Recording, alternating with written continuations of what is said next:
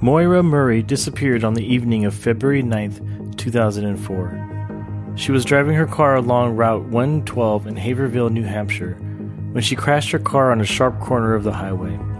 She has never been seen again. On February 8, 2012, just before the anniversary of Maura Murray's disappearance, a video was uploaded to YouTube by a user going by the name of 112 Dirtbag. The video ends with the mysterious person giving a wink and then smiling right before the words, quote, Happy Anniversary appear on the screen. It was taken down not too long after it was posted. Here's a short audio clip from that video.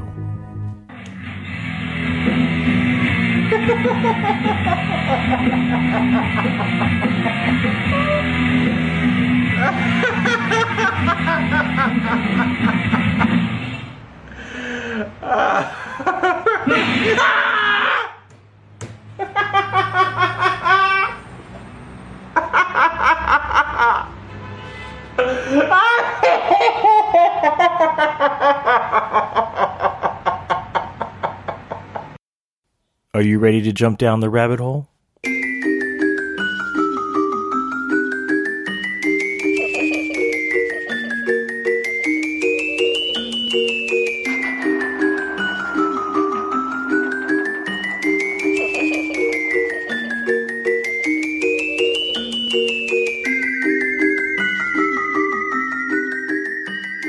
Maura Murray's disappearance to this day is still officially unsolved.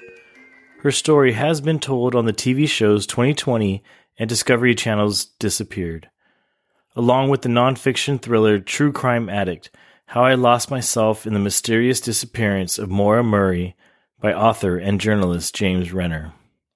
Could 112 Dirtbag be the key that unlocks the answer to her disappearance? In this episode, we will try and answer three questions. Number one, what happened on the night of Maura's disappearance? Number two, what evidence do we have of 112 Dirtbag's involvement? And number three, did he have anything to do with her disappearance?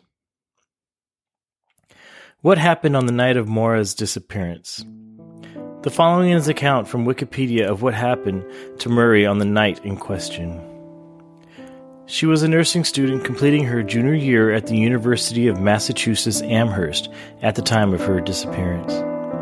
After midnight on Monday, February 9th, Murray used her personal computer to search MapQuest for directions to the Berkshires and Burlington, Vermont. The first reported contact Murray had with anyone on February 9th was at 1 p.m.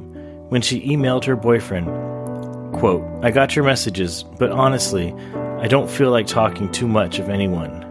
I promise to call today though. End of quote. At 1:13 p.m., Murray called a fellow nursing student for reasons unknown. At 1:24 p.m., Murray emailed a work supervisor of the nursing school faculty that she would be out of town for a week due to a death in her family. No one in her family had died. At 2:05 p.m., Murray called the number which provides recorded information about booking hotels in Stowe, Vermont. The call lasted approximately 5 minutes. At 2:18 p.m., she telephoned her boyfriend and left a message promising him they would talk later. In her car, Murray packed clothing, toiletry, college textbooks, and birth control pills. When her room was searched later, campus police discovered most of her belongings packed in boxes and the art removed from the walls.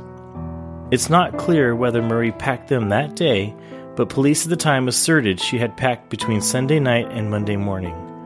On top of the boxes was printed an email to Murray's boyfriend indicating trouble in their relationship. Around 3:30 p.m., she drove off campus in her black 1996 Saturn sedan. Classes at the university had been canceled that day due to a snowstorm. At 3:40 p.m., Murray withdrew $280 from an ATM. Closed circuit footage showed she was alone. At a nearby liquor store, Murray purchased about $40 worth of alcoholic beverages. Security footage again shows she was alone when she made that purchase. At some point in the day, she also picked up accident report forms from the Massachusetts Registry of Motor Vehicles. Murray then left Amherst at around 3:50 p.m. presumably via Interstate 91 North. She called to check her voice at 4:37 p.m., the last recorded use of her cell phone. Two things strike me as really interesting here. First, the reported problems and possible breakup between her and her boyfriend. As we all know, the most likely suspects are those that are close to us. The second is the picking up of accident report forms from the Massachusetts Registry of Motor Vehicles right before she has an accident. Why would she need these? What evidence do we have of 112 Dirtbag's involvement? 112 Dirtbag's involvement in this case stems from the clues in his name and some disturbing videos he posted on YouTube. Let's start with the videos. As stated at the beginning of this episode, the first video was posted to YouTube the day before the 8 year anniversary of Maura's disappearance. The video shows an older man cackling in a very menacing way, followed by the words, quote, Happy Anniversary. But was this just a coincidence? The second video showed a lift pass for the nearby Bretton Woods ski resort, dated two days after her disappearance. Was this a clue as to where her body could be found? Or was this the place the kidnapper took her after the car crash? The video is only about 16 seconds long, and for the first time, there was a definite connection between this YouTube channel belonging to 112 Dirtbag and Maura Murray. More videos followed, including one with the older man from the first video playing a keyboard, followed by a cryptic hand drawn picture of the numbers 1, 5, 27, and 8, circling a lightning bolt and a man's cartoonish and unproportional face. There was another video titled Black Eye. This one showing a hand drawn line picture of a woman's head. The face of this woman had a black eye. In the description of these other 112 Dirtbag videos, there were essays about the reliability of the last known person to see Maura alive. Irrefutable evidence that these videos were posted with Maura Murray in mind. Then, there was the name. Let's go ahead and break down 112 Dirtbag. The number 112 corresponds to the name of the street Maura Murray disappeared on that fateful night. Furthermore, once in an interview, Maura's father had been quoted as saying that she might have been kidnapped by some, quote, dirtbags. So, what does all this mean? Did he have anything to do with her disappearance? After completing hours of research on this case, I have come to the obvious conclusion that 112 Dirtbag is a hoax. Plain and simple and I don't want to give the person who has perpetrated these falsehoods for their own sick and twisted enjoyment any extra notoriety. So he will remain anonymous and shall only be mentioned on this podcast by his initials A H O. According to online accounts, AHO worked as a Walmart greeter and has some mental issues. He has not only harassed the family of Maura, but others online who have called him out. And I think it goes without saying that anyone who would create then post these types of videos about a human being that is missing only to cause confusion and heartache for the families involved has to have some kind of mental health disorder. AHO continued inserting himself into the case by writing about Maura Murray on one of his blogs.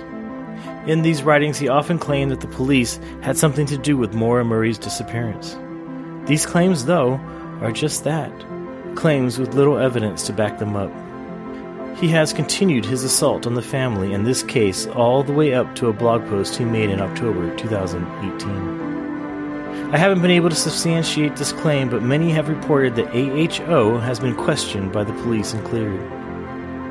I honestly couldn't fathom that he wasn't, at some time, questioned by the police, simply because of how popular the videos became during that one year anniversary. We may never know what exactly happened to Maura Murray, but it's time to make the name 112 Dirtbag disappear. For more information and to get some links to articles, pictures, and videos regarding this story, please visit cloudedmysteries.com. Follow us on Twitter and Instagram at Clouded Podcast and like our Facebook page. Please give us a review wherever you listen to podcasts. My name is Victor, and this has been another episode of Clouded, where internet meets mystery.